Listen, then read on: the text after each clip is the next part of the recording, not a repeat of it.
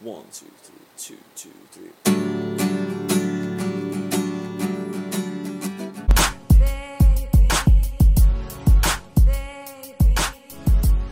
and Time you do that.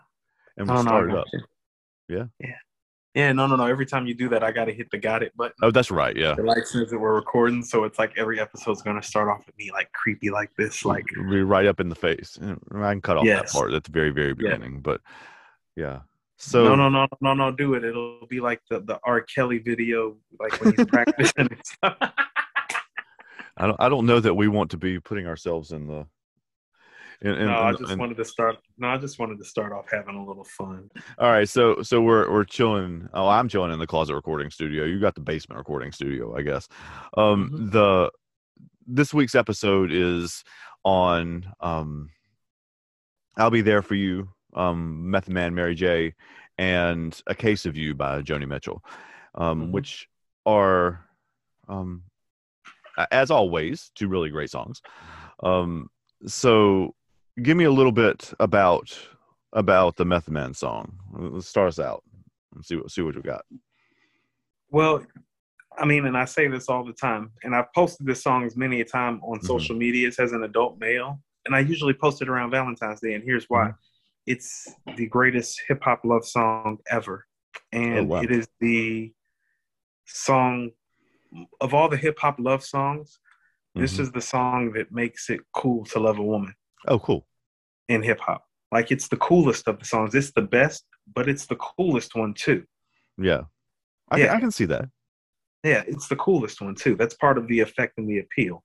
So, right like because you want to be like that right i mean you want to have a relationship that's like the one he's describing is that is that kind of what you're getting at No, not even necessarily the relationship that you want to. Like that is very insightful that you even went there with it. Not even the relationship necessarily that you want to have, but the relationship that you're most likely going to have as a black mm. man dealing with a black woman in love in uh in this inner city angst and circumstance. And so it's an accurate depiction of that. Uh, the vi- I've I've spoken uh plenty of times about how the visual aid of this video mm-hmm. is key because it's going through a day of him essentially being on the run from the police oh You know, okay. but the the story starts off like with him leaving his girl's crib mm-hmm. like in and the video is- the video yeah Uh-huh. and the mom is tripping telling the girl how he's not going to be nothing mm-hmm. and he's leaving the house. And the whole scene is is that you know the cops are chasing him. He's not the one that actually committed the crime. He's Okay. actually not the bad guy, but he's being perceived as the bad guy the same way mom perceived Oh. him as the bad guy to the start off the video. Mhm. So the perception of him being the bad guy with mom in the house and then outside in the streets with the police. And so it's the um it's some James Dean going on. okay Yeah, Yeah. he's the rebel. But he's the rebel in love with the girl, you know? And this is how the rebel loves the girl where we're from, you know? And this is the Okay. accurate depiction of that, you know? okay Even when the skies were gray, you would rub me on my back and say, baby, it's to be okay. And that's real to a brother like me, baby.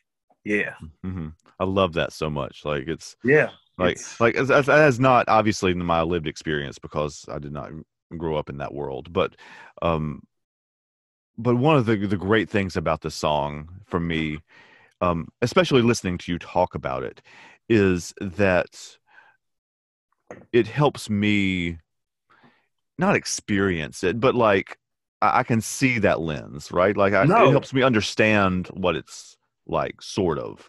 Not mm-hmm. like i can't because because obviously i cannot experience that.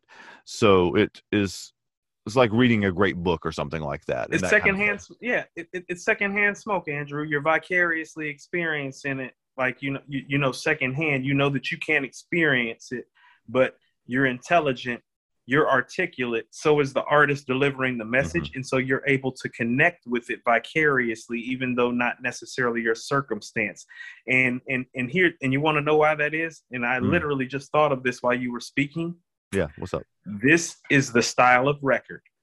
Listen to what I'm about to say. Mhm. That the beauty of it is in the simplicity, very comparable to all the great Beatles records.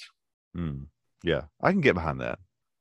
You get what I'm saying? It's Yeah. like no, no, no. The message actually can be deeper, but just the surface level of the message isn't that complicated. It's super groovy. Oh yeah, It's catchy. You understand what's going on, and it makes you feel something.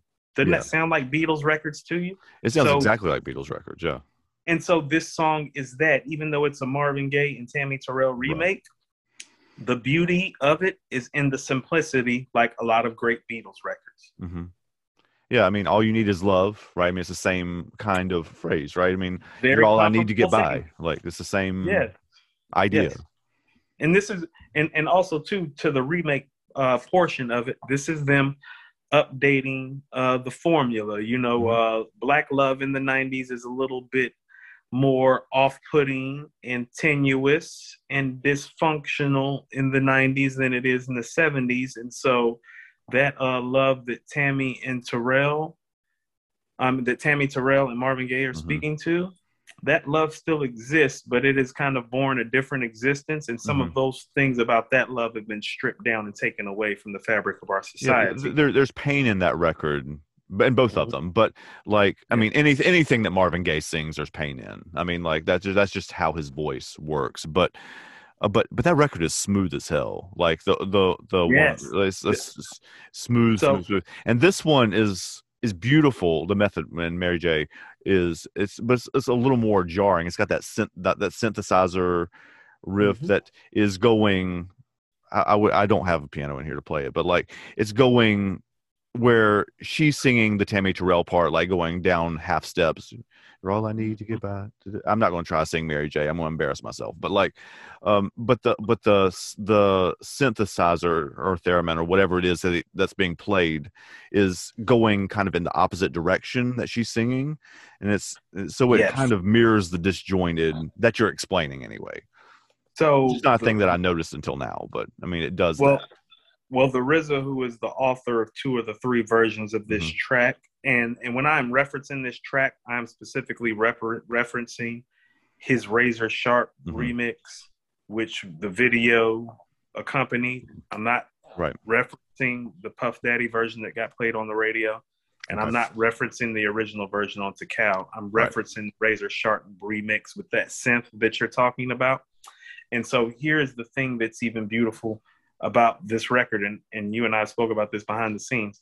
Well, you're going to be hard pressed in 1995 to find two uh, to find artists in these genres that are respected for their realness and their grittiness, the way Method Man and Mary are. okay. And so, and so Marvin and Tammy were loved because of their chemistry and for the Mhm. beauty of their voices.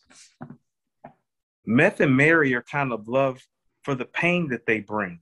Literally, in the meth in, in Method Man's case, the first single off Tical is called "Bring the Pain." That's what I thought. Okay, yeah. The song that propelled him into stardom is a hardcore rap song called Bring the Pain.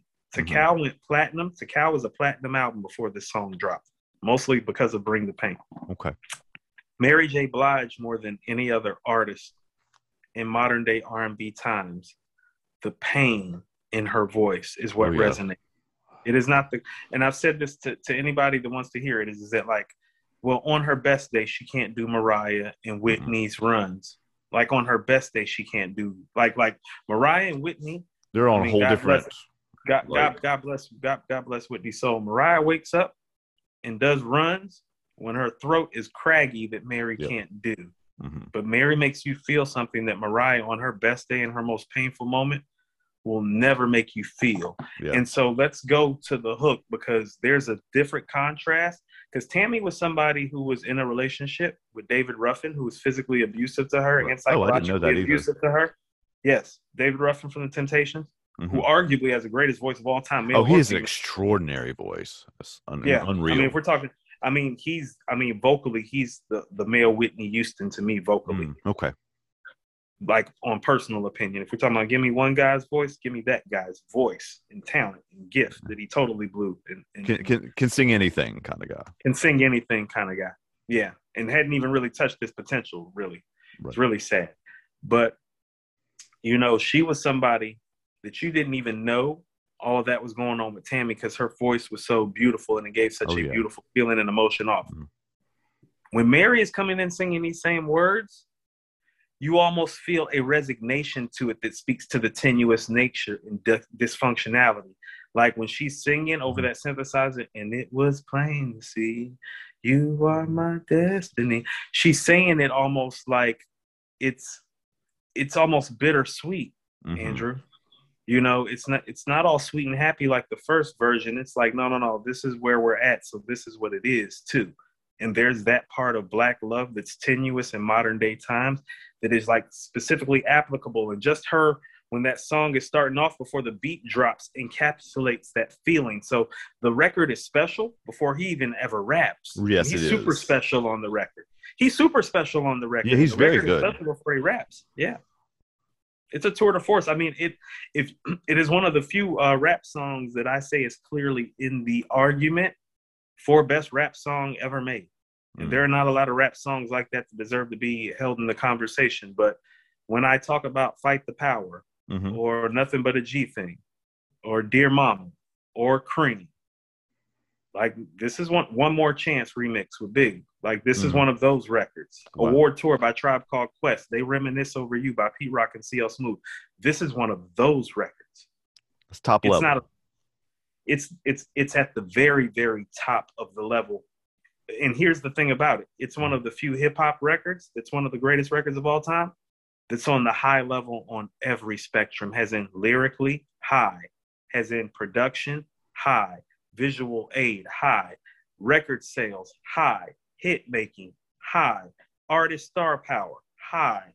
It's it's one of those ten of Guest ten across the board. Yeah. Guest performances high, hook high. Like, what do you want out of a hip hop record? This record provides you with some of those things. Oh, you need a hit? This record is a hit. You want it to be gritty? No, it's that too. You want star power? You got Meth and Mary. What do you want? You want the but, beat? But you also it also connects to previous generations too because it's a Marvin and Tammy it's, song, right? Like so, people recognize people would have recognized that. I would assume. Like my aunt recognized it the first time it came on when she heard it. She said, "Oh, they took the Marvin Tammy record." Oh, yeah, I can remember riding in the car with my aunt on West Boulevard when she heard it. Mm-hmm and her dad's Caprice going to the corner store, and she was like, "Oh, they took the Marvin Tammy record, huh?" okay, I see what y'all doing. Right. yeah. So it's one of those things too. That's what I mean. There's nothing missing about the record, and so it's and it's a and here's what I mean about what makes it special, mm-hmm. even in the vein of all the other great all-time hip hop records. Yeah. And listen to me when I say this this is the only love song that's an all-time, all-time great hip hop song. Oh wow! It's okay. the only love song that's in the canon of those songs. All the other songs speak to a theme, speak to a moment, or speak mm-hmm. to the MC. This moment speaks to love. It's the only all-time hip hop great. It's the only all-time great hip hop song mm-hmm. where the message is specifically love. Yeah. It's the only one. It's the only one. Cream's not about love. Nothing but a G thing's not about love. Fight no. power is not about the love, even though you love your black people. Like, no, this song is about love. One more chance isn't about love. It's actually not. It's very Dear, Dear Mama is the closest one on that list to that. Dear, That's Dear a different Mama, kind of love, right? I mean, like you're. It, it, it has the it, it has the feeling and the emotion of love there because he loves his mama. But even that is a struggle song. Yeah, that is more is. in line Dear Mama's more a struggle song that is closer to fight the power and the angst mm-hmm. involved yeah, than it is. I'll be there for you in terms of the love felt. Right. Because listen no, to what that, he's saying. All, all I was saying is like that's the closest of the list. Yes. No, no, have. no. It is. It is. But even when you go to that, it's like mm-hmm. that's what I'm saying.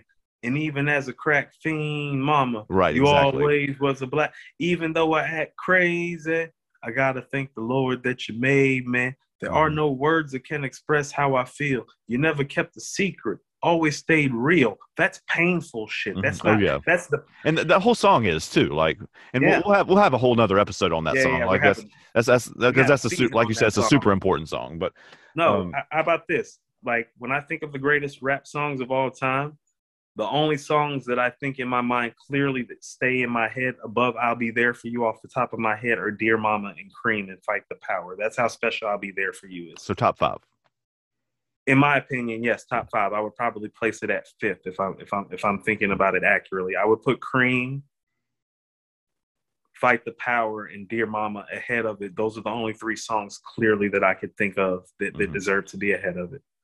So it's saying a lot about that record. Cause listen to the songs I just named. Yeah, that's That's the, that's the rarest of air. That's- that's and also, I want to say too, if you'll notice something, who's the guy singing the hook, the cream? Meth too, right? Yeah, so, this guy. so he's, special. he's Yeah, he got two of the top special. five, right? Or Yeah, in two of the top five.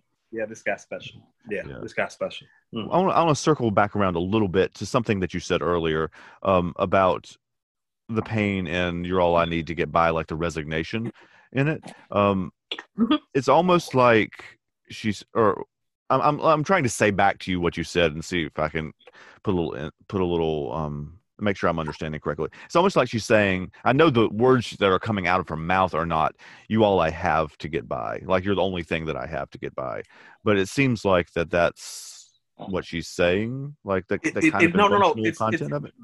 This is this is one of those. Well, it's not what you do; it's how you do it and who's doing it.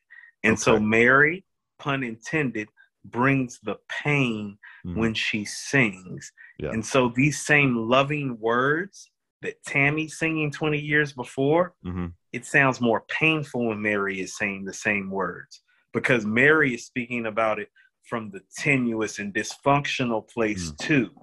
Tammy's singing it from that loving place. Mary singing from a tenuous place. I see what you're saying. Yeah. Yes. So it's one of those, and I think we're going to get into this stylistically with Joni Mitchell about some things that maybe I'm about to say about her record is, is that vocally Mary is doing something on this track that you really have to pay attention to to catch Mm-hmm. kind of what Joni's doing vocally. Mm-hmm. It's uh, like, oh no, you'll yeah. miss it if you're not paying attention. Because if you're not paying That's close attention to the Mary record, uh, to the Mary part, like she's just singing the same thing over and over. You could say that, right? Right. But she's but not. listen, but and, and but listen to her though. Yeah. Like you like like you you're saying like listen to Joni's voice on that record and what she's getting away with because of vocally what she's doing. Well, Yep. look at the emotion in the because here's what I'm saying is is that Mo- Mary's voice actually sets you up emotionally to feel what you feel before meth ever raps and you don't even really realize it unless you're paying attention Mhm. you know, you're too busy. You're, you're wrapped in the moment. It's meth. It's Mary. They're taking the Marvin and Tammy sample. They're on the rooftop together in the blue light in the video, Mhm. bobbing their head. Like you're lost. You're missing. It's like, oh no, she's setting you up for that. That black love is tenuous moment. Like you, you're there. You're there, Yeah. and you don't even know that you're there. That's the mark of greatness too. She putting Yep. you somewhere, and you don't even know that you're there. And Then you can look back on it and be like, oh, that's Like, Mary oh. that set that off. Yeah. Because the record, like, because in my mind, Mhm. every time I think about that record, I think about that synth, and I think about like spring morning dew. It's Mhm. eerie almost how she's singing. and then and because it's kind of and the the synth thing is wavering too. That's what I don't know if it's really Yes, a synth or a it's off key. theremin. You know what a theremin is? Like it's a little thing where you have to hold little two sticks beside things. Yeah. okay, yeah, yeah. I didn't know what it and, and it makes yeah. and it makes that kind of woo sound, right? And I don't know if that's actually what they're using or they're using a synthesizer to do it, but the notes are are wavering too, which which So- highlights the pain and the shakiness and all of the other things that you were just saying. So the RZA is the producer of this record. Mhm. Nobody's better at doing the eerie and the off kilter in the history of rap than this guy. So Okay. when you apply his eerie and off kilter and off beat stuff, like this is a guy, like, and he does this with Method Man specifically. There's a record on Liquid Swords by the GZA called Mhm. Shadow Boxing. Yeah. And Method Man has the first verse and the third verse. But what people forget about that record is is that the RZA Mhm. switches the beat pattern because the pace that Method Man is rhyming at on the first verse, and then what Jizz is rapping at on the second verse, and then where Meth switches again is rapping at a different pace than he's even rapping at on the first verse. Mhm. The RZA literally distorts the beat with scratches and changes the pace of it three separate times Man. within one song. So we're talking about a guy That's incredibly knows skillful. how- that's incredibly skillful at the subtle things and contorting things. So what you're hearing with that synth, oh no, no, no, he's playing with Mary's voice with the synth. That's intentional. Like Oh, if another producer was doing that, I'd be like, oh no, no, no, good luck moment. No, no, no. That so that off kilterness that you're hearing, Mm-hmm. intentional. Because Mary's voice is not always polished and off kilter, but painful. He's tapping into something. And he's But- the best at yeah. that as a hip hop producer. Yeah, both both of those riffs, the what she's singing, the the they call it chromatic scale. They're going down half steps. yes, The, yes. You're all I need to get by. Okay.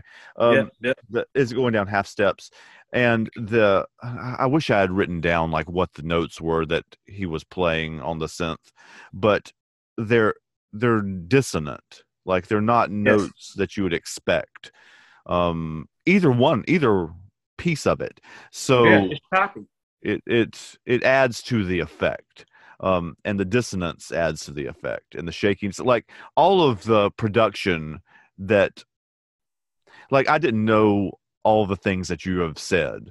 So like uh, now i'm taking that back to what i heard in the in just the music part of it and and not the rapping part of it but like the not that that's not music that's a horrible like the melodic part i guess is what get i'm trying to say. Yeah. um that they all those pieces all match right they all go with it yes.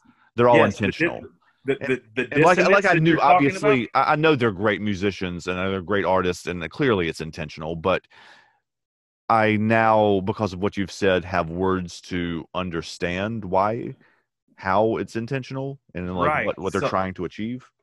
So the dissonance that you're speaking of, Mm-hmm. that's the most intentional part about it. That's where like that's where his genius as a producer come in because he does the sparse and the abstract and the Mhm. dissonance on pers- on purpose hmm to give the artist space to breathe and to, Okay. to get that shit out. Like like he does that on purpose intentionally with his tracks. That's why I was Cool. speaking to shadow boxing with Method Man.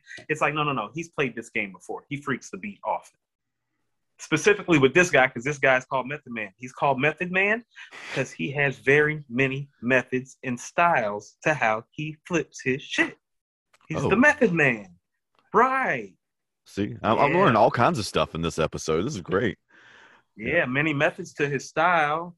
He's the Method Man. M E T H O D. I Yeah. do know that song. Yeah, that's where it comes from. But Okay. that's why they call him the Method Man. There's very he has many methods and styles and ways that he approaches things rhyme wise, and and and and and he's ahead of his time because how he approaches rhyme scheme and rhyme pattern and rhyming when you first hear him in 1993 is groundbreaking. He's one of the groundbreaking guys. Him and Cool. Biggie specifically with their pattern of delivery. No, nobody ever rapped like that before them. That's why I be saying it's like if you hear somebody say, "Oh, well, he raps like Biggie" or "He raps like Method Man," it's like, well, understand nobody did before. Okay. Yeah. There's special guy, a special guy, special song. One of the best voices ever. Oh yeah, the voices. uh, We've talked about this in all the other. I mean, we've talked about meth actually. Is epic. specifically the voices like is like like even i who am who was not raised in this world um in in the hip hop world necessarily um like even like even before we started doing this i recognized his voice instantly like this is Yes. we we had not talked about cream before um before that episode and like i did not do really any research on that i mean i just Mhm. wrote down some of the stuff that i noticed but um like even i knew that was him like He's Like- um, he's he's Mick Jagger in a sense. he's It's got like, oh, you don't gotta you don't gotta know the music to know the voice. You know who that is. Like everybody, everybody on this side of things, Andrew, when Mick Jagger's singing, we know who Mick Jagger is. Like we know who that is. Yeah, We Mick know that Jagger's got a very, very distinct voice. Right. We know who Mick Jagger is when he comes on. Right. Same thing with Method Man. He's a Mick Jagger. It is. Cool. Yeah. That's, that's, that's, vocally like- when he comes on. Vocally when he comes on, it's like, oh, I already know who that is. Even if you don't listen to his music, I know who that is. yeah. If you've never Mhm. heard the song before, you're like, yeah, that's Yeah, That's Mick. him. Yeah. Even if like that's what I mean. Even if you're not a fan of the music, I told you about that time that I was taking that run. I had I had the rental car. I had to take my car to the dealership. Mm-hmm, I had yeah. the rental car. It was on the Rolling Stones XM radio, and I just rolled it for like two days. I had I heard so much Stone shit that I had never heard before. But no. Guess what there's a heard, though? ton. no, there is a ton. There's two days worth of me for for me to listen to. I want people to understand that. But every record that came on, I was like, oh, that's Mick though.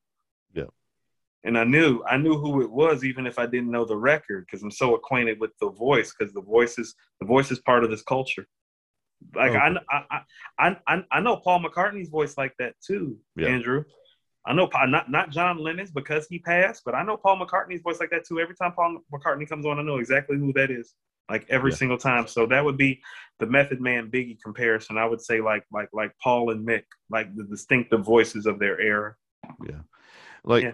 We'll get into Lennon and McCartney more and as a there's a couple episodes later we'll do we'll do another Yeah. Beatles episode but um My- the- my Beatles. original like in the, in their early days they sounded much more similar than they did Lennon and McCartney did they were harder to tell apart in like the early 60s that by the time you got to like their strawberry fields and let it be's of the world they were much more distinct That's distinctive voices. by then. Yeah, it's Oh. distinctive by then. I mean, No, and get part of that is because original when they were doing those first songs, they were like 22, 23, and they were like close to 30 by the time the band broke up. Yeah, so, they, they hadn't. They all this hadn't came through yet.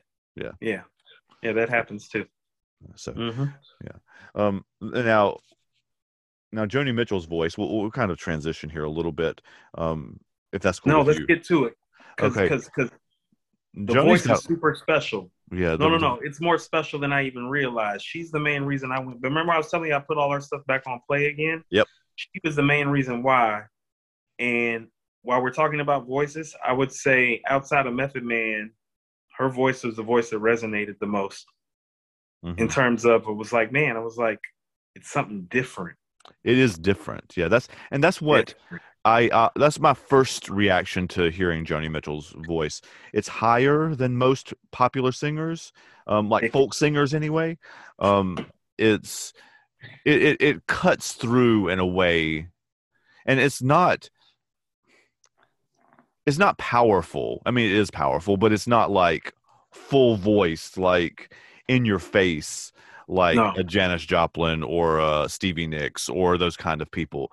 Um, but it is, it, it does cut through in a way that very few people's voices do, and it is one of those voices that you hear and you're like, oh, that's Joni Mitchell. Like that's it's, it's a pretty distinct one too. So guess who I thought about vocally as a hip hop artist when I thought about her voice? Huh? Who? So listen to this. Her voice to me is very sharp It is. and very precise That is true. and very crisp and very clear. hmm It is all of those things. I thought of Nas Huh?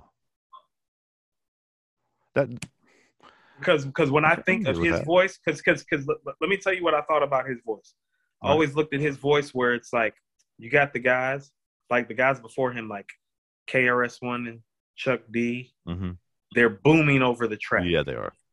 And then you got guys like Method Man and Big, who are his contemporaries, that are velvety on the track and just Mhm. molasses on the track, and it just sounds brilliant and so smooth. He was always the guy that was kind of like, you know how remember the old sewing machines, how the old sewing machines Yeah. through everything. That's what his voice was to me, and that's what her voice is to me. It's that Oh, cool. just cutting through everything like a sewing needle does with precision. You know how a sewing needle Yep. through it and it gets the Yeah. job done and it's clear and it's crisp and it's concise and it's precise. Sewing needle voice. Nas, Joni Mitchell, like clear and precise to the point. Mm. Because here's the thing, I realized this about both of them. They both get away with a lot as songwriters yeah. because what they are saying is so clear to be understood that it makes you actually question did they just say that they didn't just say that did they hold on Yeah, it's it's the clarity It's, of, it's- yeah, and it's interesting. Like you, you're like, did this tiny little white lady just say what? Like, yeah, I mean, it's that kind of thing. I- would put, I would put her um, as one of the greatest. I wouldn't. I don't want to say not. I, she's not a great songwriter. She is a great songwriter, but like as far as like pure lyricists, um, she she's in the like the top, top, top, top tier. So Um, let's she she's so up there with like Dylan and with Paul Simon and people like that. Um, i'm more impressed by her and i'm going to tell you why and this is where the nas comparison comes back in again too mhm. it's the never ending dual edge meanings of the things that she says that you can pull from Oh yeah, there's tons of that, and we'll get There's into that more that. specifically. Yeah. Not, not, not, not, not, I'm, and I'm not super acquainted, but Uh-huh. Dylan and Paul don't have Paul Simon don't have it like that. As writers? Do they maybe Dylan? I'm not as heavy into Paul Simon stuff, but not not not like that though, Andrew. Or am I wrong? I mean, just just Like- tell me, because because I because I can break down this whole song, and I can give you three different interpretations of what she may be feeling. Yeah, at, at least, right? I mean, there, there's At least. lots of, and and that fits. And I don't want to go off too much into a sidebar, um, because we'll do separate. We've done Dylan already, and we'll, I'm sure we'll end up with back with Dylan because Dylan's got a whole like 50 year career full of stuff, um, and and Paul Simon. We'll do one of at le- we have I have scheduled to do at least one of his. Um, the song the bo- the song uh, the boxer, um, Yeah, is is is Paul Simon, um, or I'm Simon and. Garfunkel Okay, that's okay. Okay. But- um but um they're they're both storytellers and one of the geniuses of Joni Mitchell and one of the reasons that you can have three different interpretations for the song at least a case of you um is that the the emotional experience that she's going through in the song is complicated right? Like it's it's it's it's being it's from the perspective of someone who is like probably at the end of a relationship um and she's it's kind of falling apart um historians say that it's about her relationship with graham nash who was another folk artist from the 60s um and that relationship ended about the time she was writing this both the song and the whole album called blue. Um but it's it's a love song but it's not a love song. It's uh there, there's there, there's so- some so- fuck yous in there. There's Right, so some he- like i love you stills in there. There's like all of that. And all and, So- and we've so all experienced breakups right? So we Yeah.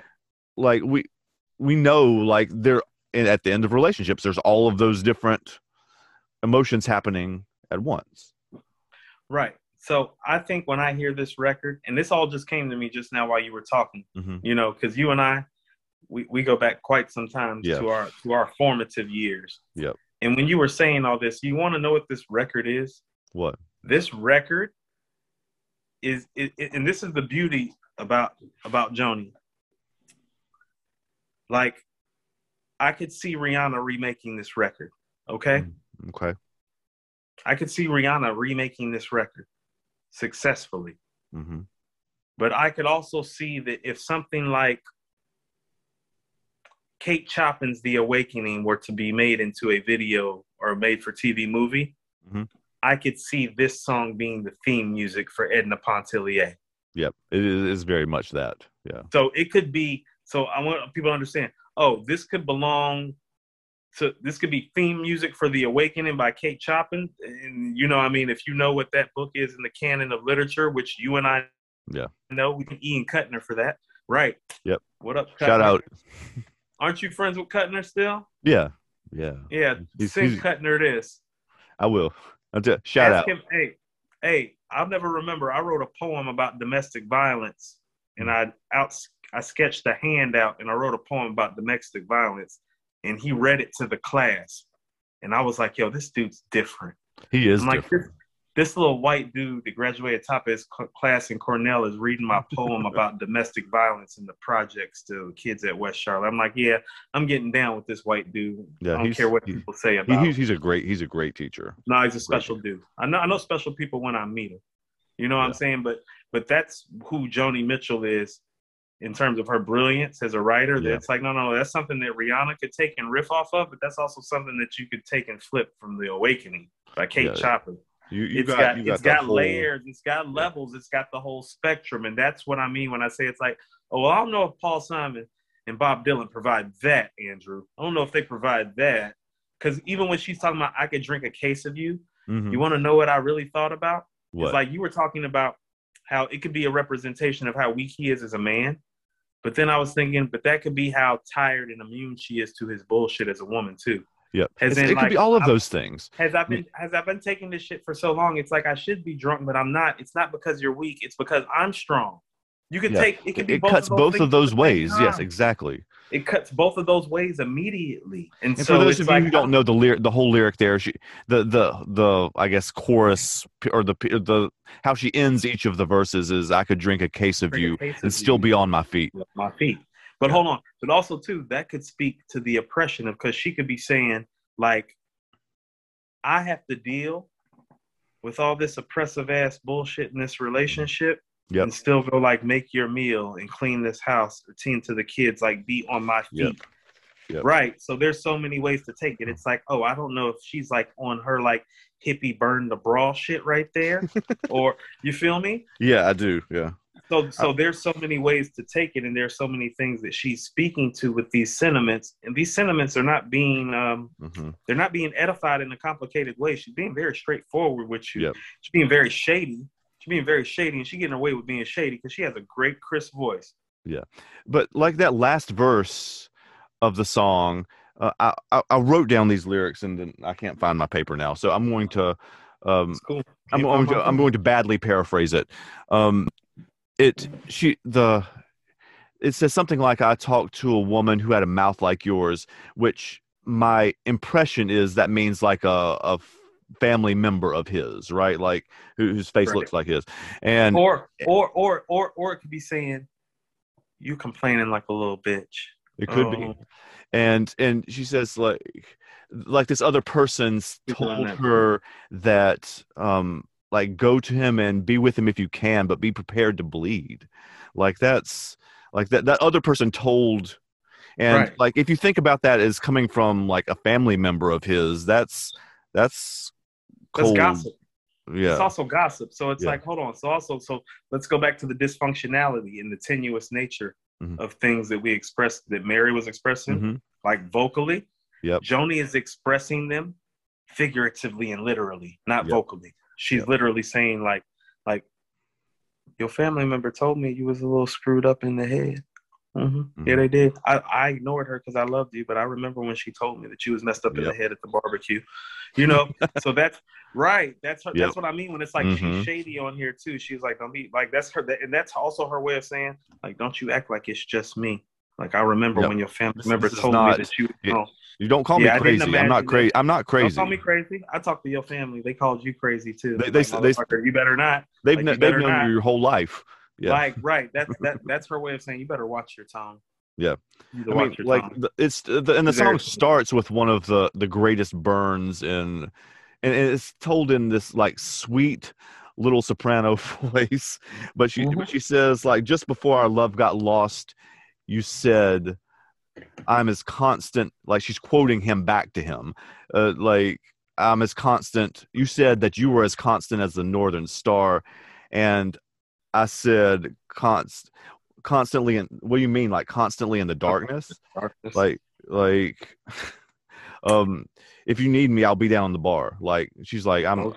that, that's that's another one of those i'm tired of your i'm i'm out like yeah, um, those, are you, you, gang go, you go have your little quotable moments yourself i'm going Right. I'm going to go down if here you're if, if you're in a relationship, those are gang signs that your relationship's about to end. hmm All right, those are Yep. gang signs. Yep. And and then she goes down to but the but the other half of this is like she goes down to the bar and the end of that verse is like she's sitting at the bar um with like the blue light there's there's a blue uh, actually matches right and the blue light with the other video um and that the whole album's called blue if you want to get right down to it. Ooh, um, she's sitting there um she's sitting down at the bar with the blue TV light on her face and she's drawing uh, like doodling on the back of coasters or whatever. And um she's an artist. So- i mean she's like a painter artist too. We'll get to that in a Right, right, right, right, but um she says something like um like she's drawing a map of canada on the back of the coaster. She's canadian.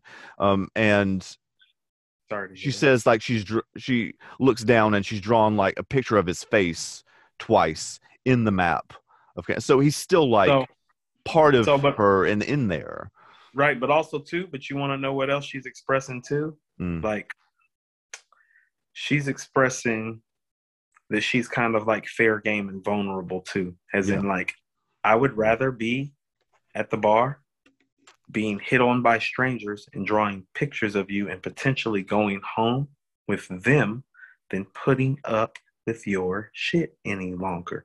That's what I mean. So there's a whole lot of depth in what she's not mm-hmm. saying by Yeah. just her as a woman who is in a relationship saying, This is this woman in this committed relationship going to the bar instead of talking to you, which Yeah. means we're not that committed anymore. Exactly. Got to read between the lines. That's what I'm saying. Those are all types of gang signs. Yep. She's pretty much saying like I'm claiming sets out here, and like you're not you're, you're not the set I'm claiming anymore. hmm I'm done with you. And she, I mean, she And is a, she's a I painter too. I mean, you see the you see the like the art No, the in her her lyrics. Yeah. Um, but she is a painter too. She said she was like a. She said in interviews that she was like a, a sidetracked painter, basically, that got kind of rerouted into this music thing. But she considers herself a painter. I mean, she and she says it in the second verse of the song too. She says, "I'm a lonely painter. I live in a box of paints." Um, but, um, and but she also says, you know, I'm frightened by the devil, but I'm drawn to those who ain't afraid. Like so, she she's admitting like this relationship probably isn't good for me like like i'm drawn to those who aren't afraid of like but like She i know this is not side. Good but it's still like like She likes the bad guys. like i Like, can't help yeah, it she- yeah, she needs some therapy. Mhm. Yeah. as as do we all yeah um He never lied. um so yeah it's it's such a such an amazing amazing song because it it captures somebody going through that um Her range of emotions. Yes, Yeah, the range and- of emotions is what makes this record beautiful. and So- like you like you were saying like with rihanna and um kate chopin and all those people like it's um it you can read it's one of those songs that is super specific like to what she ha- what happened to her or the character i guess and i don't know that it actually happened to her um but it is general enough that everybody can read their experiences not everybody but most people can read their experiences into it like Yeah. you can say oh i felt like that way that way I mean, you're gonna be you're gonna be hard pressed, Andrew, hmm to find a grown ass woman who is around our age bracket yeah that has not felt unloved in a relationship. Oh, yeah. Disregarded, oppressed, neglected, all of the above dysfunctional, Mhm. with a guy who was no good, with a guy like so so she is speaking to a range of emotions that quite frankly it is easy for women to gravitate towards Mhm. but also too for us as men like if you're actually listening to it oh there's so many ways for us to look at this record it's like like she's almost one of those people that it's like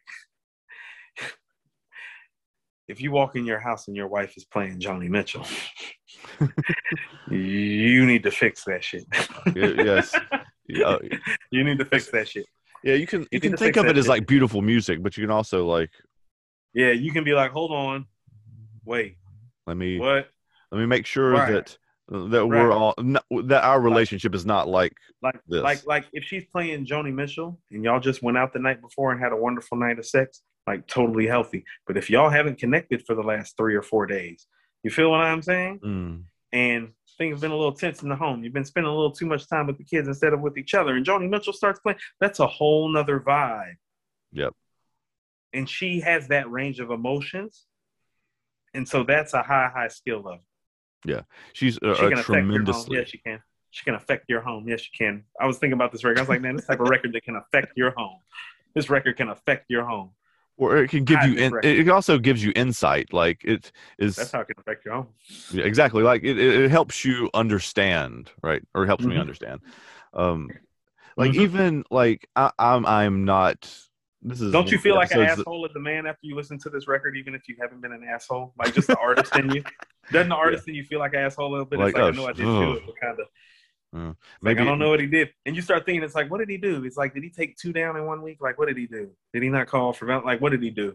there, there, there's something for sure She sends you There- through there is a- emotions as a there, man. there is an Yeah. inciting incident involved in this Yes, So- yes. You get you get the feeling as a man, it's like, what did this MFer do to set her off? Like, oh my God, like what did he do? Be like, you want to know he did a few things. Yeah, he did.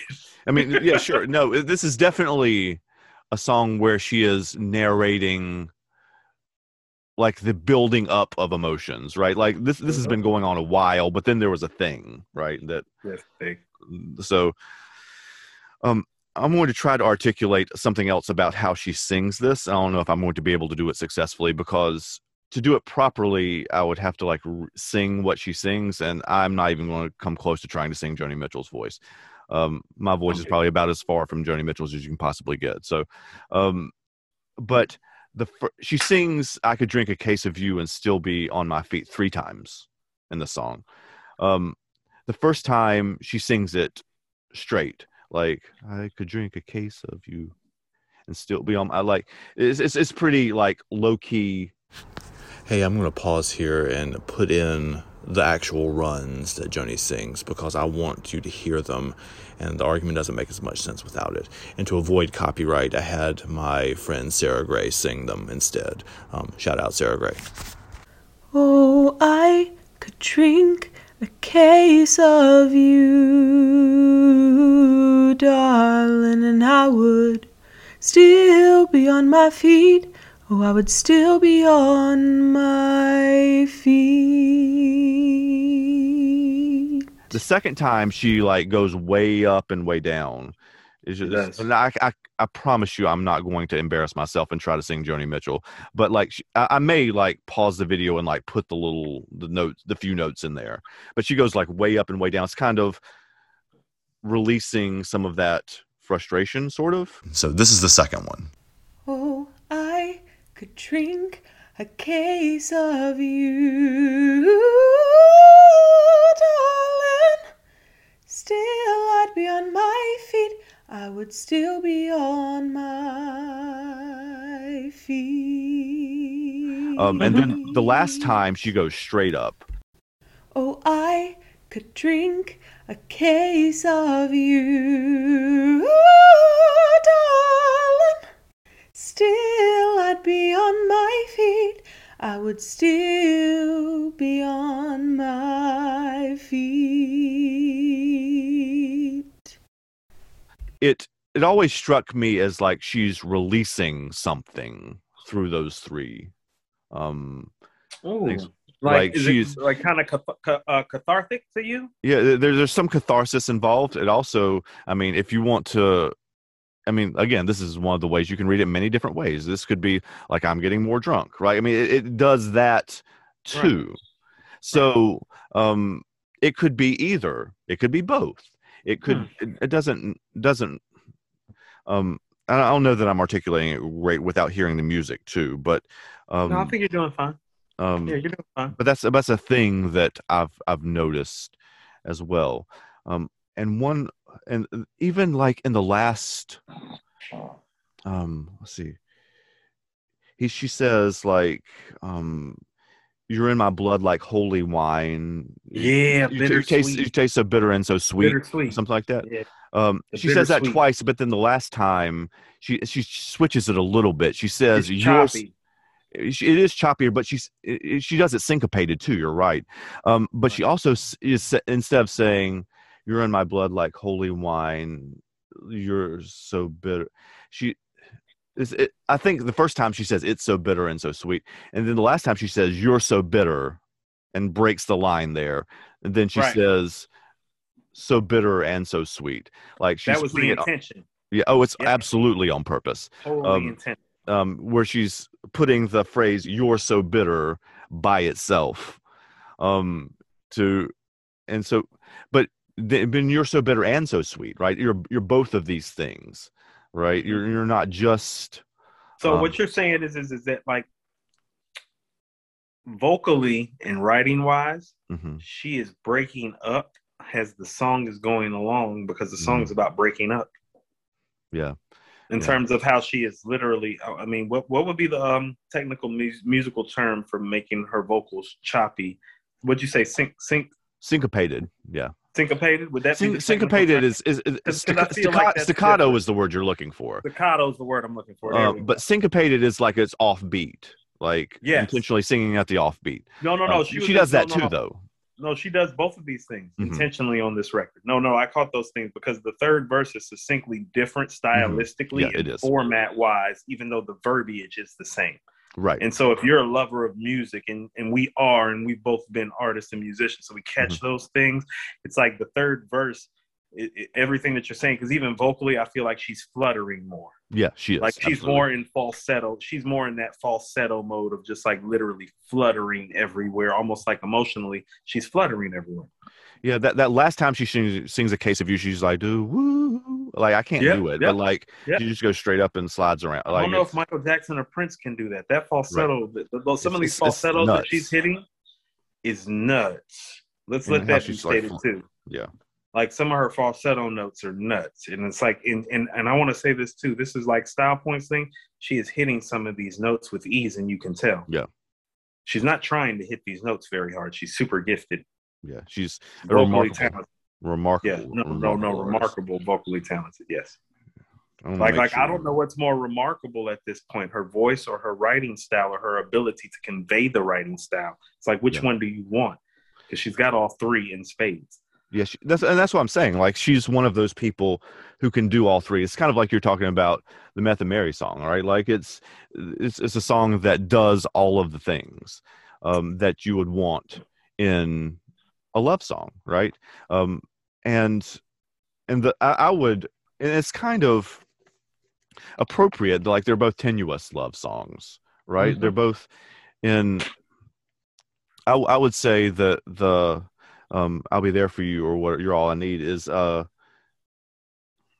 is more romantic for sure like it's more Yeah. more loving but it's more rooted in the relationship being active and alive too right the relationship is, is- active and alive right and, This the, and the other one's not really. Yeah joni's relationship is over. And if it's not over she's ending it on this song. Yeah it's yeah, if it's it's not over she's ending it. But but uh, but the cool part of it is that you can sort of hear her figuring that out as the song goes on. Mhm.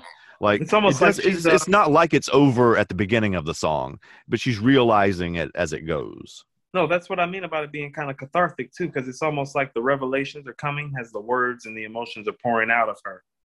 And as it goes along, I think she's even in the deeper realization, and that's vocally where the change takes place, you know? right And it's also one of those things too that, it, um, you know, I don't know the process hmm of how this song was recorded, but because of the things that she did vocally, vocally, uh, distinctly, it would be interesting to hear the story about if that was intentional or something that happened organically and mm-hmm. naturally yeah live. Because you, you know, just music recording history is full of those impromptu moments. You- that it just comes out that way. scheduled, that Yeah. we think are scheduled because we're so in love with the moment. And this sounds like something to me that it's like she may not even planned emotionally where she was in that third verse to do all that fluttering and yeah all that uh, and all the staccato. And that was the word that I was looking for. Yeah. Yeah.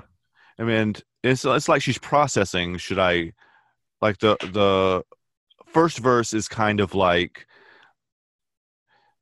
this is the inciting moment, right? This I'm telling you what's happening, what's just happened right now. Um, we got in a fight. I went down to the bar, right? Like that's Mhm.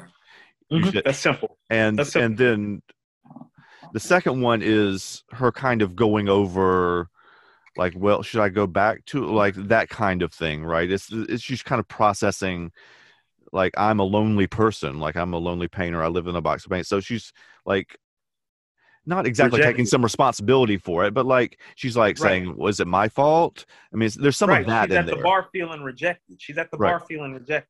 and then and then the third verse she gets into the that's that's where you get the story of um what your family members told me or something like that and you're like like and, and that's where she ends it right so it's almost like okay. it's like so- if, if your if your family is telling me this then probably like if should should i be in a relationship where your family's telling me i should be prepared to bleed for this no Now let's now, now let's stop for a second though. So let's look at the context of it though, because the way the story plays out, argument with boyfriend, goes to bar, starts telling drunk stories about how family members don't like him either. You get what I'm saying about Yep. how you can play this song a few different ways? Yep. Because you can just play it out on some real uh what was on what they used to call 'em on the Slims on some real slack jaw yokel type stuff and been like, no, Yeah. redneck love, drunk and left, got drunk at the bar, started mm. talking shit about some about a family member that she had Yeah. a conversation. that's a country with while song right there. Drunk at the bar. You get what I'm saying about how Yeah. you can freak this song? Like you can freak this song into like this drunk lonely girl at the bar that gets drunk and starts talking about the drunk family member and is literally fluttering and stuttering her words at the end of the song. This girl, like Joni Mitchell's a genius. Yeah, she's she's like And where would you place her as a songwriter? Andrew was my Um, real take after listening to this record because she's for me- way at the top. Like she's I was about to say, as a songwriter, I've always felt like Stevie Wonder was the best songwriter. But Stevie Stevie Wonder like is like I can't you can't see my hand it's a way above the screen like it's he's he's But Stevie in Wonder's- her, I saw somebody capable of doing the things that Stevie does with Mm-hmm. songs on different levels, which means she's really, really high. Like even uh, I would say the reason she's so high on this list is that for the same reason that Stevie Wonder's really high on this list and Prince is really high Mhm. on this like those people are way high that up on this list creative aesthetic. Up. is that they're they're creative, but they can. There are very few people who have the voice and the lyricism, both. oh, the melodic oh, part, No, right? you're right. No, D- you're right. Dil- No, Dylan's right. got the lyrics, but he doesn't really He have. doesn't the have voice. the voice. Um, and there's a lot of people that do that. I mean, Tom. Pe- we've talked about several of them. Tom Petty, Springsteen, like uh, those guys have some lyrics, and at least in some of their songs, but like their their voices are not Joni Mitchell's voice It's um, not. or Stevie Wonder's voice. Stevie Wonder's voice is like, if if it's not the greatest of all time, it's certainly way up there. Like it's I tell. amazing. How about this? I, I tell people that if God has a voice and a vocal tone, it belongs to Stevie Wonder, and yeah, that's like what I I, think. I it is. love listening to him. Like it's just Yeah, Right. his voice is the closest thing that I would consider to be something that should be deified in terms of what Yeah. you hear on earth. It's the closest thing secular wise that I would deify. That's what I think of his voice. Yeah. No no. Mhm. She's Joni Mitchell is in in the But she's in that wheelhouse. in that Oh wheelhouse. And there's Yeah. not many people, even like Lennon McCartney kind of thing. Melodically, they're geniuses. Harmonically, they're geniuses. Lyrically, They're not her vocally. they they don't have the vocal chops that she does. And there's not very many people that do. And there's very few people that have both. Um, the, the lyricism and the and the So vocal when- chops. So this is what what was what my takeaway because I had a feeling that you were about to say that. I was thinking to myself, I'm like, who is her male contemporary from her era? Because I can't think of anybody that can write and sing like her, except for Stevie and Prince. Off the top uh, of my head, I briefly- Stevie Wonder would be the would, would be the one that has Stevie both the of those things. so so if we're comparing some anytime you're comparing somebody to Stevie Wonder, they're legendary. Yeah, for sure. Period. Yeah, for sure. Period. Period. So if Stevie Wonder is her comp, that would make her, in my opinion, arguably the greatest artist in her genre, male or female. Yeah, That's she- how she's I certainly feel. way, way, way up there for sure. Right. So because I mean, because I'm just going to be honest with you, like you know, of the songs that we've listened to, you know, mm-hmm. Tom Petty's my guy.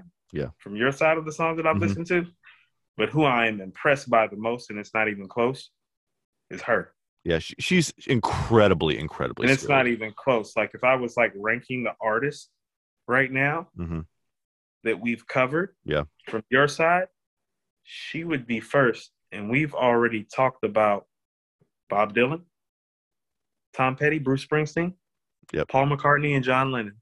Yeah, that's that's rarefied That's air. what that that's what I think of her as of right now. hmm Yeah, It's Mhm. she she's she's something else. Uh, Maybe we'll have to come back to her. Uh, She has obviously plenty of great songs. Like No, no, no. I want to double back around on her because also too, you know how I got familiar with her is through a rap artist on an R and B song hmm, off Janet Jackson's album. I didn't know that. There's a song called "Got Till It's Gone." Okay, Janet Jackson has Q-Tip has a verse on there, but it's from Joni. Mit- the whole sample is from Joni Mitchell's "Got Till It's Gone." is it, I think that's the don't know what got till it's gone. Um, Pave Paradise put up a parking lot. Is that what we're talking about? Yep, yep, Yeah, yeah. yep, yep, yep. The, the that's that song's called Big Yellow Taxi, and it's one Okay. of one of her most famous songs too. The Counting Crows did a cover of it like five years ago or ten years ago. something That's that. that. The Counting Crows cover is where I remember Yeah. after that. But on the record, and everybody from my my from my community knows this. Q-Tip is on the hook, going, "Joni Mitchell never lies. Joni Mitchell never lies." That's how the, that's how it goes. And Oh, cool. the Joni Mitchell sample. Go listen to "Got Till It's Gone" by Janet Jackson off the Velvet Rope when we get done. I will do that. Yeah. Yeah, "Got Till It's Gone." That's how I got acquainted with Joni Mitchell. Andrew, you know what's crazy about that? That's why we were in high school together. hmm So I was Is it? getting acquainted with Joni while we were working on the mirror together. Yeah. Oh, for real? The Velvet Rope came out while the Janet's Velvet Rope came out while we were in high school, if I'm not mistaken. That's cool. That's cool. Yeah. So so around the time when we're doing all the yearbook and uh, newspaper stuff is like, yeah, that's the first time that I had really heard who she was. That's awesome. Yeah. Q-Tip and Janet. the the the and I want to talk more about this a little bit when because we're going to do do tribe before much longer too. Um, that um, my favorite band is REM, who's from Athens, Georgia, um, and um, they actually have two songs that have um, hip hop artists that Yeah, a they feature do. on them. Um, KRS one is one of them, and Q-Tip is the second. Like Yep. so, and we, again, we'll talk more about that later. But I'm familiar with both of those records. yeah, they're um, they both Q-Tip and KRS One on those particular songs um, amplify and bring up songs that otherwise are not super great. Honestly, Um, What's go ahead. go ahead, tell me what you're gonna say.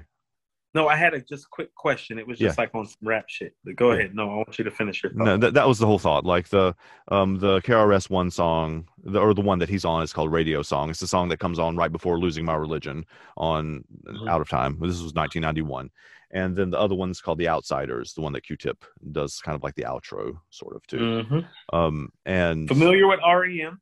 That's that's our era. Yeah. we, we will we will definitely spend some time with REM because that's my I, I, I was actually about to say, you know, you picked a whole bunch of stuff that it's like, you know, I got introduced to like REM, Smashing Pumpkins, mhm. Nirvana, No Doubt. That that's the shit that I know. Like, you know, Yeah. from our era. You know what I mean? Yeah. So it's like so, so we, we threw stuff- back a little bit, but like No, no, no, uh, it's cool. No, but no, but cool. like and we'll get into Nirvana very soon actually.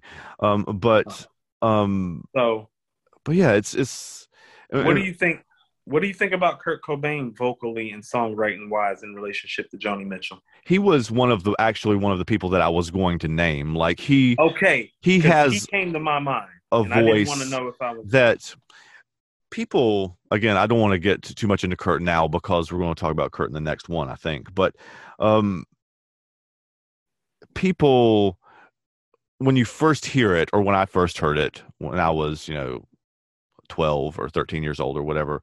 Um, I heard it being screamy a little bit, and he it does have a very powerful voice, but there's a whole lot more melody to it than I thought the first time. Like when you go back and listen to it, he is melodically really good. His his song, like his lyricism, is not storytelling in the way in the folk kind of tradition. It is like kind of a series of image scattershot images, sort of um, that kind of come together to, to make a mood.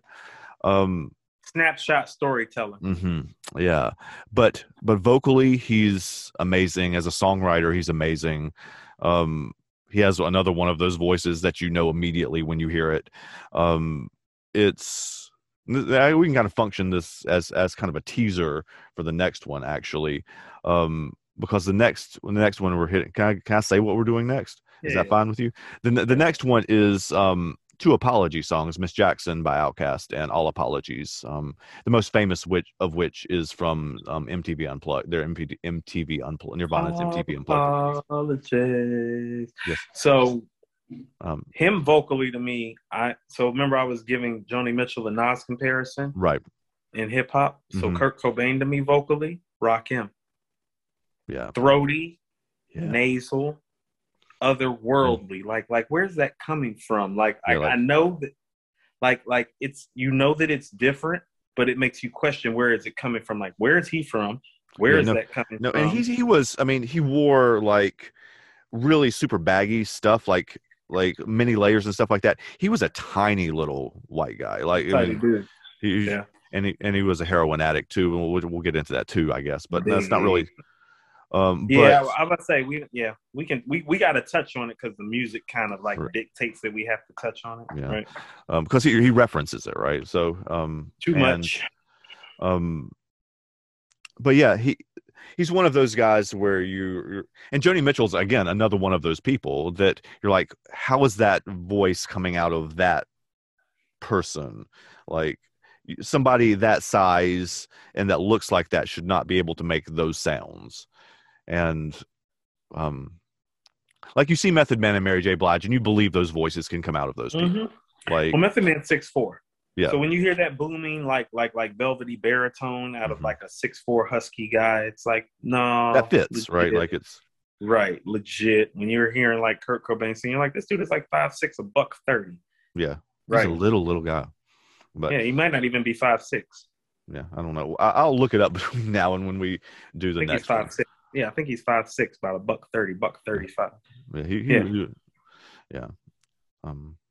So yeah, I, I- I don't know how exactly to to wrap this up. Um, but we we have I I, guess decided that Joni Mitchell is one of the greatest songwriters to live. right and- I, I I- i just you know um you know just for me when we talk about the greatest in your genre or in Mhm. my genre it is typically the males who tend to dominate Right. and so one of the things that i wanted to highlight was that i mean you got somebody like joni mitchell that may pop their head out and she really might be better than all the guys and so we She's need really, to really give good.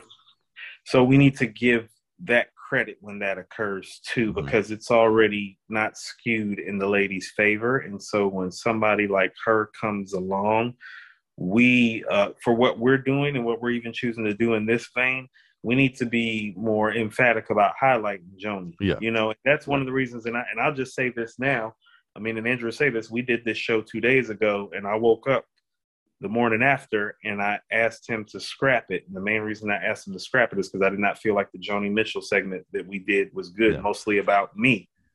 No, and, and my mine wasn't very good either. And and I went back and listened to it. I went back and listened to it, and it wasn't great. And we Yeah. might put this like somewhere else, like later for our outtakes, you know, in ten years or Yeah. whatever. But the and but there were lots there were lots of things that I said this time that I wanted to say that I didn't. right. Then too. well, I just woke up. I woke up feeling like I hadn't given her proper justice and due for Yeah. who she was too, and that's what it was about for me. It was like, no, I didn't give her her due, and I didn't do it properly, and so like we're gonna do it again, and you know, and so this is more of a reflection of uh putting her where she belongs in musical conversations because the conversations surrounded around her song today have involved Stevie Wonder and Prince yeah, and Kurt Cobain like the, and the ones that are like way, way, way, way up at the top of the. like everybody we talking about is at the top of the list and so i'm going to say that again if we're talking about people at the top of the list in reference to her what does that say about her right She's at the top of the list too. Yeah. she's at the top of the list And she too. should be. and we and, and we got to speak of her that way because just truthfully and this is what i mean about how it's um it's problematic even on this side Mm-hmm. oh i'm taught to uplift mick jagger and bob dylan and Yeah. Me too. Us too. Like yeah. right but i'm mm-hmm. not taught to uplift joni mitchell No, and not. she is she's something special, and she needs her props so too. we're gonna- so shout right, out like- Joni Mitchell. Right. So, you know, this is opportunity when we're doing these things to maybe uplift and put some of the people there who already belong there, but like actually like really place them there when we're talking about them. Right. So that's what this was about to me when I went back and started going through our stuff. But also I started digging on some of her stuff too. I'm like, oh no, no, no, no. I'm like, she's super, super special. Like Yeah, she's very like talented. greatest ever conversation, top 20 artists who ever lived and walked this earth kind of special. So Yeah. talk about and treat her as such. Yes. Yeah, if y'all, if y'all haven't listened to um her album Blue, which is the song, which is the album that this song comes off of, you should go back and I, I'll, I might even put a link to it. Um, that'll show up link- here below of us, or put a link to it below the video or whatever. You should you should listen to the whole record. It's it's extraordinary. I'm going to listen to it. Yeah. It's it's Mhm. really really really good. I feel I feel it's like required reading out of me at by the at this point. It's and it's, and it's a good. While while I go listen to the the Janet Jackson song, um, it's it's it's good evening music too. It's it's good chill because all of the songs are pretty laid back sounding too. Yeah, go listen to "Got Till It's Gone." Quick Janet point. since we're talking about brilliant all-time great Oh yeah, for artists sure. to close out this show. I had a moment the other day because I was going on a Janet Jackson kick where I Mhm. pulled her up like on my YouTube music and I just started kicking some of her stuff out. Do you know that like she might be the only person who has more verified bona fide hits than her brother? For real. if you actually go look at it. Like if you go, I'm talking like verified bona fide hits. The only person that's actually touching Mike as far as verified bona fide hits This is baby sister. is his baby sister. Because if you like, I'm talking about the stuff that hits the charts, not the stuff that people love in music and in the Right. annals of music. But it's like if you actually go look at who has made the hit records, we're talking about Control. What have you done for me lately? it's a long list. Nasty. hmm Pleasure Principle, Rhythm Nation, Miss You Much, Black Cat, Love Will Never Do Without You, That's the Way Love Goes, Mhm. Escapade, Anytime, Any Place, If, Throb, Again, Wow. It is a long Ye- y- yes, uh, uh, Got Till It's Gone. Um, I'm missing records right now. That's what I mean. It's just like no, her her her, her hit list looks like her brother's hit list. And that's, That's, what I mean about how do. we have to start speaking about things and like really contextualizing them the right way. It's like, no, no, no. People look at Mike's catalog. It's like, oh man, Mike is the greatest thing ever lived. It's like, man, his sister catalog is like right there with his. Mm-hmm. No, I, I think Janet, not to get too far off this, but like I think Janet has not gotten her proper due after the Super Bowl thing, and which was not her fault at all, um, not even a little bit. So it's it. She is not spoken of in the same way after that moment, and she should be. Like she is I mean- one of the one of the greats. How about this? If we're talking about a live show, I think her brother's the only other person live that can rock a show harder than she can as far as like off the records. Mm-hmm. because the records got a certain pace and a certain feel to them too. It's like most of her great records aren't like these. Like she don't got no "I will always love you" as her greatest love. There's no song. slowing You down much. Yeah. Right. She don't slow it down much. Like her slow it down is anytime, any place, which is like just like straight like Mhm. I don't even. You know what I'm saying? Yeah. It's like oh that that that, that that's changing the emotions of the crowd. Everybody's going home after that, and so she's special too. Right. Everybody's going home. It's like oh she's wrapping up the show because we're ready to go home now. Taking my wife home. We're done here, Jen. Like thank you. Yep. We're done here. Yeah. We oh, uh, we're done here. You want this with MC Lyte? That's what I'm saying. Like the hits are everywhere. She's got Mm-hmm. all types of stuff. Yeah. The stuff that she's done with Missy, like in, in the Oh, later yeah. days, the stuff she did with JD, like towards the yeah. Like have I ever told you I danced with Janet Jackson and her dance and her and her Mhm. dance crew? So the last time she was on tour, this is when she was j- dating Jermaine Dupri. Mhm. Her show was in Atlanta. I used to work in a restaurant called Dolce. You remember Dolce? This is around the time my daughter was born. hmm Yeah. So Asai is still a baby. Asai is probably like Asai is 15 now. So this one Asai is about one or two. hmm I used to hang out when I got off work at this coffee shop called PJ's in Atlantic Station.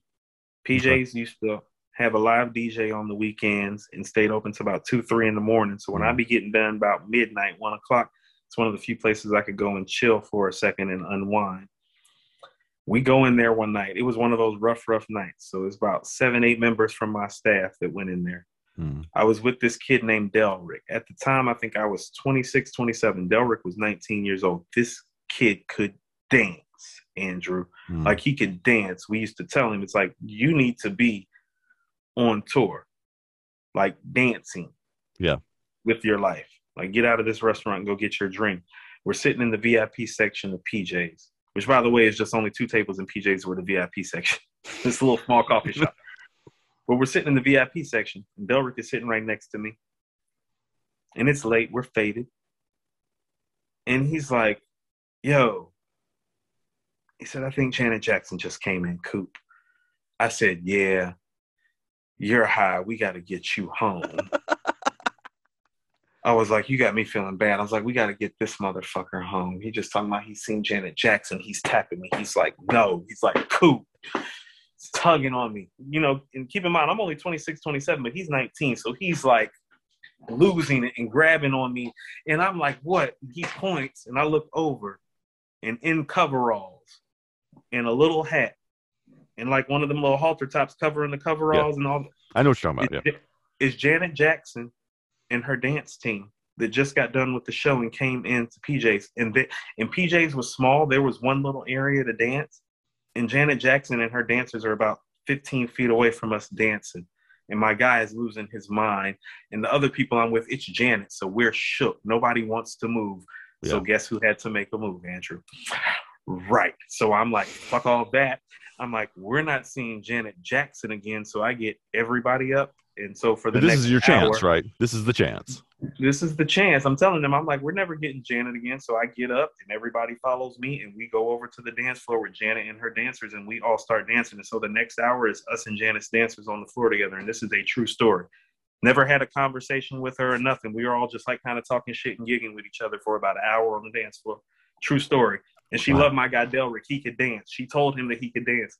I'll never forget that. That made his life when we walked out of there. He's oh, like, yeah, that... Janet Jackson tell me that I could dance my ass off? I was like, no, no, no. I heard her when she said that. I was like, because she didn't say much, but she said that. I heard that. Yeah. And, mm-hmm. and and it was just peace. Me and my people, we wasn't tripping. We was like, yo, we love you. We appreciate you. Thank you. She gave us a hug. The dancers gave us hugs. We went home. And and I want people to understand this too. That's how stars want to be treated.